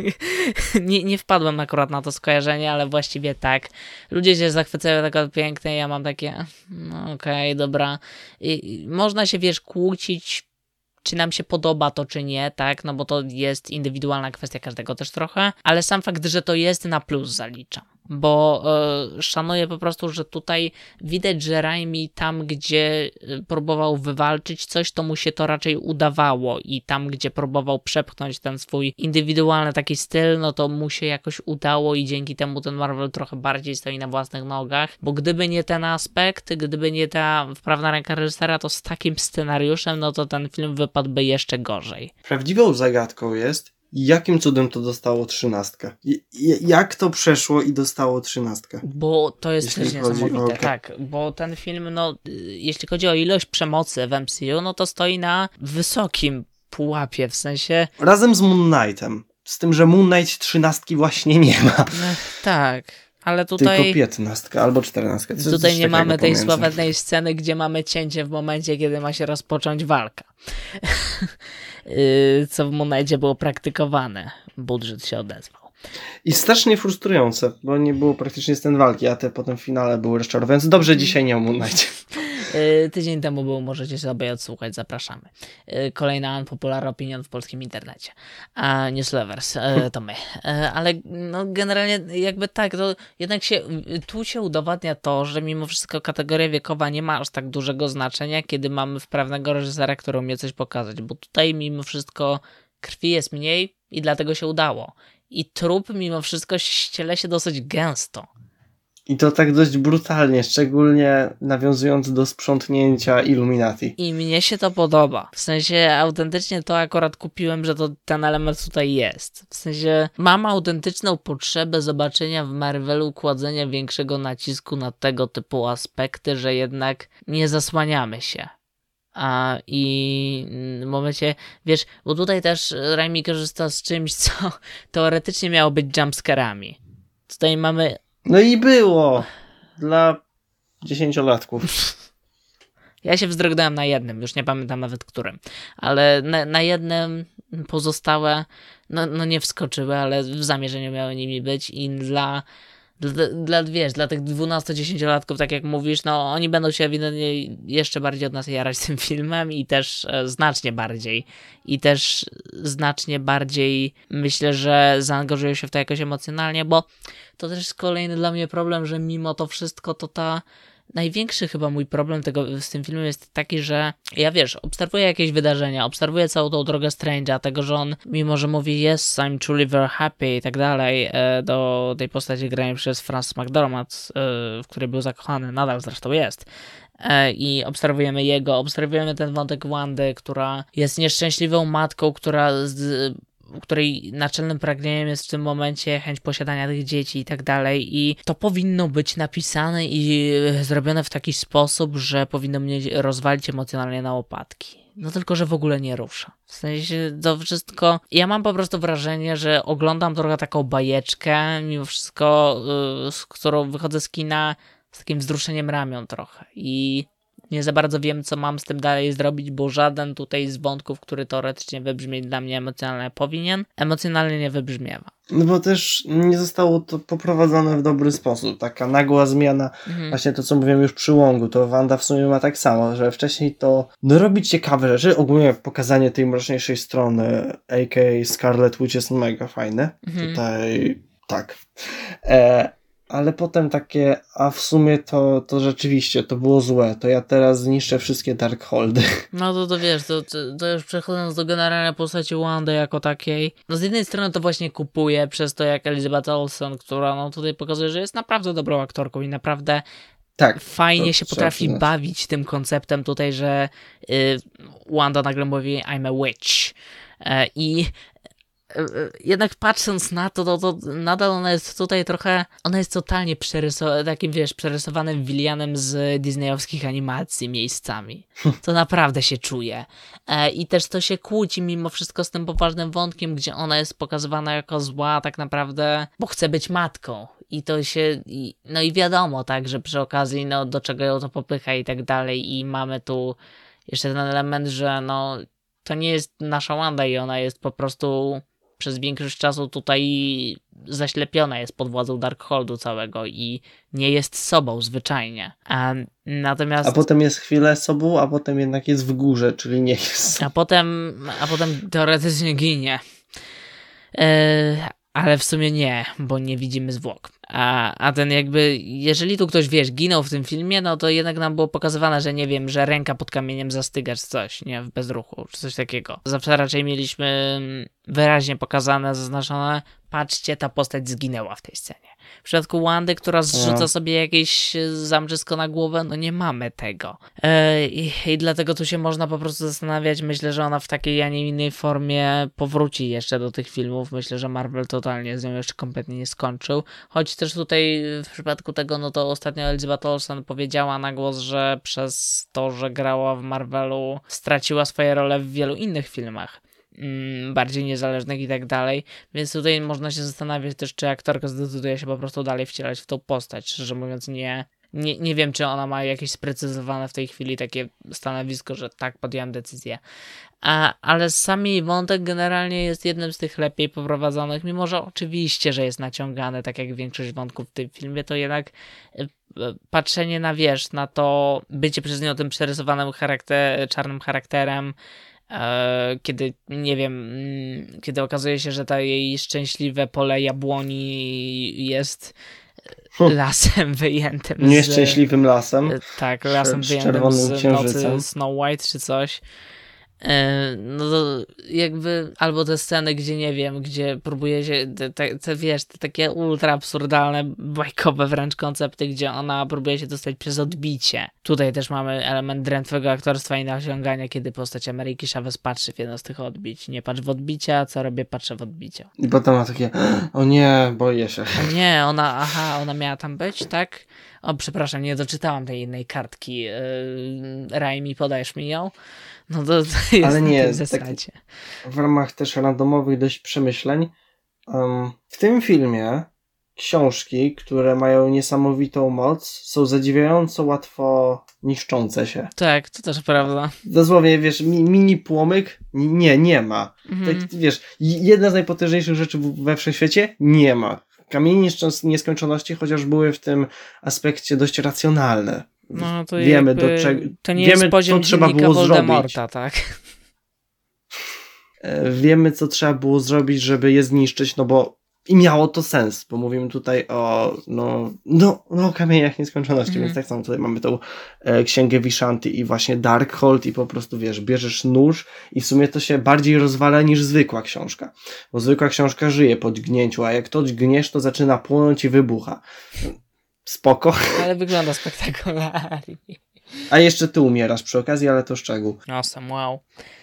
A nie, generalnie i wiesz, że całe, nie wiem, pokazanie Wandy, która potem podróżuje do tego innego wymiaru i jest taką totalną wiedźmą, kiedy styka się ze swoimi dziećmi i tak dalej. Yy, tylko, że w tym wymiarze, no nie ona jest ich matką, tylko inna wersja jej. A, I widać tą autentyczną rozpacz i tak dalej.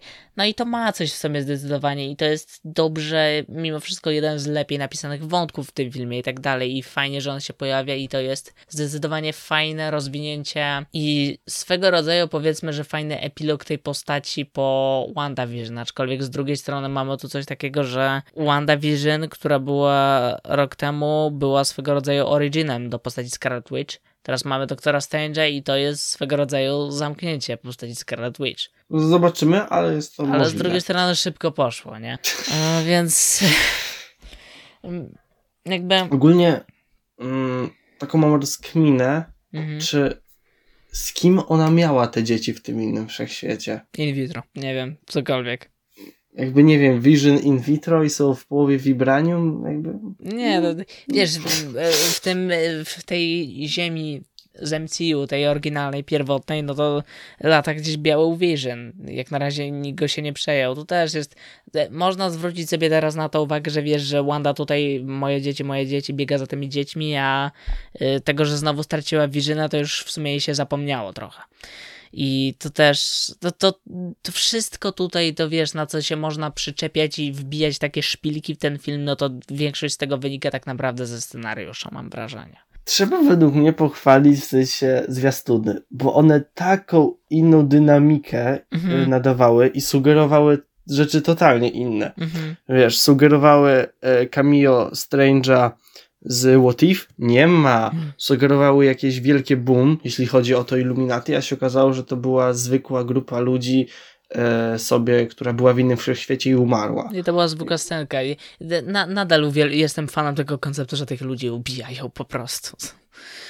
Trochę tak, w sensie takie przełamanie kolejnych wielkich organizacji, które są niesamowicie potężne. No jest, Na razie według mnie TVA nam wystarczy. Nie, tak. nie potrzebujemy czegoś kolejnego. to jest też taki przystyczek, no między innymi dla mnie oczywiście, ale generalnie dla osób, które mówiły o znowu będziemy mieć cameo wielkich, potężnych, którzy będą o, czymś tam nowe Avengers czy coś tam, E, a Marvel mówi, czy tam Raimi w sumie mówi, nie wiadomo kto mówi, a nie ma, zabijemy ich sobie i spoko, to, to, był, to był jakiś randomowy świat i, i to, jest, to jest w sumie mimo wszystko ten aspekt, kiedy mm, Tak. w tej jednej chwili pokazano to multiversum dobrze, że spójrzcie, to jest jeden świat z pierdyliarda i e, w innych światach istnieją pewnie setki takich grupek i je też można w sumie z łatwością ubić i no i tyle.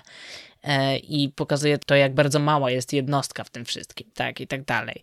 I to jest ten jedyny moment, kiedy to multiversum pokazano jakkolwiek znośnie. E, I fajnie, że to się tutaj pojawiło. Fajnie. Ten film gra u mnie po prostu, oprócz tego klimatu wytworzonego przez Raimiego, to po prostu gra chyba momentami, w mojej opinii. Kocham pojedynek na nutki. E, Tak, jest to jest- super. To jest wspaniałe. Ogólnie tutaj muszę to pochwalić, bo ile w przedstawieniu multiversum kreatywności trochę brakowało, o tyle w przedstawieniu magii było naprawdę dobrze. Mhm. Tak, tak, tak. E, naprawdę tutaj trochę poszalano i no różne zaklęcia, różne koncepty. Mamy choćby tą czuć scenę, kiedy tą- Strange schodzi, widzi, wiesz, tego potwora, w sensie on jest wtedy niewidoczny, ale atakuje Mhm. Nowy Jork i Strange y, miał czerwoną chusteczkę w kieszeni, ją wyciąga i ona się przemienia w pelerynę. I Tak. zakłada pelerynę i odfruwa, to mi się strasznie podobało. Albo zakładanie za pomocą magii krawatu. No, no tak, takie małe super, rzeczy, Tak, tak. które po prostu działają. Mhm. Tak, i działają dobrze. I wiesz, lu- ludzie się czepiają, że mm, ten pojedynek dziwny, taki kiczowy, ale jednocześnie ten film trochę miał taki w sumie być, w założeniu chyba, stylistycznie po prostu, co wi- widać, wiesz, po tych przejściach, po tym wszystkim, po pracy kamery, że tu mamy te, wiesz, przejścia, odbicia lustrzane, w- włażenie kamerą w oko bohatera w ten sposób i tak dalej, to można, że wiesz, że ten... I do tego dochodzi ten jeszcze scenariusz zwyczajnie słaby i to wszystko... e, no ten film jest po prostu taką bajeczką mimo wszystko. I jeżeli jakieś, wiesz, głębsze przekazy, wątki tego typu, y, no wątek Wandy tu mamy i tak dalej, ale jak się w to zagłębić, to nie ma po co, bo tam głębiej raczej nic nie ma. Tu nie da się dopatrywać jakichś większych aspektów psychologicznych czy czegoś. E, w samym wątku Strange'a choćby, tak, który musi borykać się z tą stratą i tak dalej. A, I z tym, że no coś mu jednak w życiu nie wyszło, nie wszystko mu wychodzi i tak dalej i musi przez, y, to jest fajne mimo wszystko wykorzystanie tego, że Strange poznaje inne wersje siebie i dzięki nim, y, w sensie nie, okej, nie poznaje ich za dużo, tak, ale jak już się poznaje, to one mi- mimo wszystko głównie służą temu, żeby Strange jeszcze bardziej zrozumiał samego siebie jako postać i w tym nie ma jakiejś, wiesz, głębszej psychologii czy czegoś, ale na poziomie tego, czym ten film, tak jak powiedziałem, jest, czyli taką bajeczką, to mimo wszystko jakoś działa. I wiesz, nie ma tej warstwy emocjonalnej za bardzo. Ja po prostu mnie to nie kupiło totalnie e, w tym, że wiesz, nie, nie poczułem nic więcej po prostu, więc wyszedłem z kina z takim e, wzruszeniem ramion. Ale jak się przyjrzeć na takim poziomie czysto po prostu rozrywkowym i niczym więcej, to ten film jako tako po prostu działa i się sprawdza. I muzyka jest też całkiem spoko. Muzyka jest- Nic jakiegoś znaczy- wybitnego, ale W istnieje. sensie muzyka, biorąc pod uwagę, że zatrudniono danego Elfmana, spodziewałbym się czegoś coraz lepszego i bardziej wpadającego w ucho. Dostaliśmy coś, co istnieje, no tak jak powiedziałeś. No i to mnie. Nie ma żadnego niestety takiego motywu przykuwającego. No, tak, uwagę. tak, tak, tak. Bo w pierwszym Strange'u był Tak. motyw przykuwający uwagę. I też generalnie. Ogólnie- Bo e, nadrobiłem sobie w dzień, kiedy oglądaliśmy drugiego Strange'a, rano sobie nadrobiłem pierwszego Strange'a przed seansem. I no, pierwszy Strange właściwie był dla mnie. Szeroki background, czym był dla mnie pierwszy Strange, ale pierwszy Strange był w sumie dla mnie dokładnie tym, czym jak go zapamiętałem wcześniej. To znaczy. Mi się bardziej podoba. W sensie ja wiem, że to jest takie po prostu zwykłe origin story, No ale właśnie, według mnie jest to po prostu lepiej poprowadzone. Pod względem wizualnym, to pierwszy Strange i y, jest według mnie jednym z naj, zdecydowanie najciekawszych produkcji MCU. Tak. E, I E, innowacyjnych, wymiar i to wszystko. i kreatywnych, i też sam pomysł na to wszystko, biorąc pod uwagę jeszcze ten rok 2016 wtedy, to to na tamtym etapie, kiedy jeszcze nie mieliśmy zagłębiania się w Marvelu, w magię i tak dalej, to sam pomysł na to był ciekawy. Tylko finalnie po prostu no, nam wychodzi z tego dosyć taki sztampowy origin story i to w sumie tyle. I to ten film padł ciężarem tego całego schematu MCU, które sobie wypracowały i z którego wtedy nie wychodziło, teraz też w sumie ledwo wychodzi. Um, ale e, a ten, tamten film jest okej, okay, tak? I jakby nie można mu zarzucać wiele i tak dalej. I efekty w nim, porównując z tym filmem, w sensie dwójką Strange'a, kurde, miejscami nadal uważam, że wyglądają lepiej. W sensie wymiar lustrzany tam wygląda naprawdę dobrze.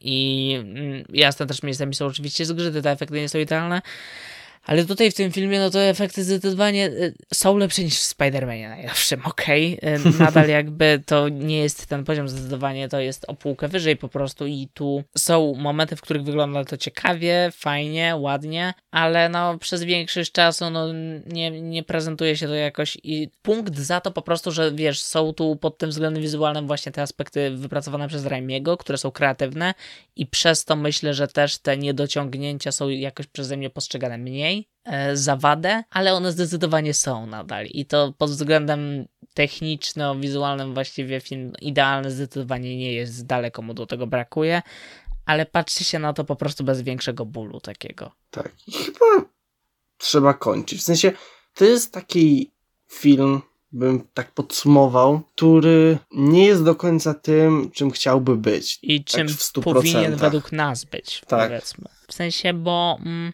jakby ja się odniosę do tego, co czytam na Twitterze głównie, w sensie, że jest bardzo wiele osób, których ten film totalnie zachwycił i dla których teraz to jest top 10 MCU i tak dalej i że Raimi Król i w ogóle i bardzo im się ten film spodobał i mm, i część z nich też miało te obawy, które miałem ja, że będzie dużo cameo i tak dalej i Bogu dzięki, że te obawy się nie sprawdziły. Finalnie, za to duży plus, ale generalnie no ja bym po prostu zdecydowanie tego filmu w ten sposób nie określał, to znaczy dla mnie to jest, pomijając wiesz ten aspekt wizualny e, i ten smaczek dodany przez Raimiego w formie tego, że spójrzcie to ja reżyseruję ten film, no to jak na Marvela to jest dosyć film taki nie wykazujący się pod względem fabuły żadną większą kreatywnością kreatywnością. To jest po prostu kolejny film Marvela z małym plusikiem takiej w postaci tego e, etapu wizualnego i nie porywa mnie to po prostu, nie działa na mnie w żaden sposób emocjonalnie, więc finalnie wychodząc z kina, wychodzę z takim wzruszeniem ramion i mam wrażenie, że zaraz o tym zapomnę po prostu.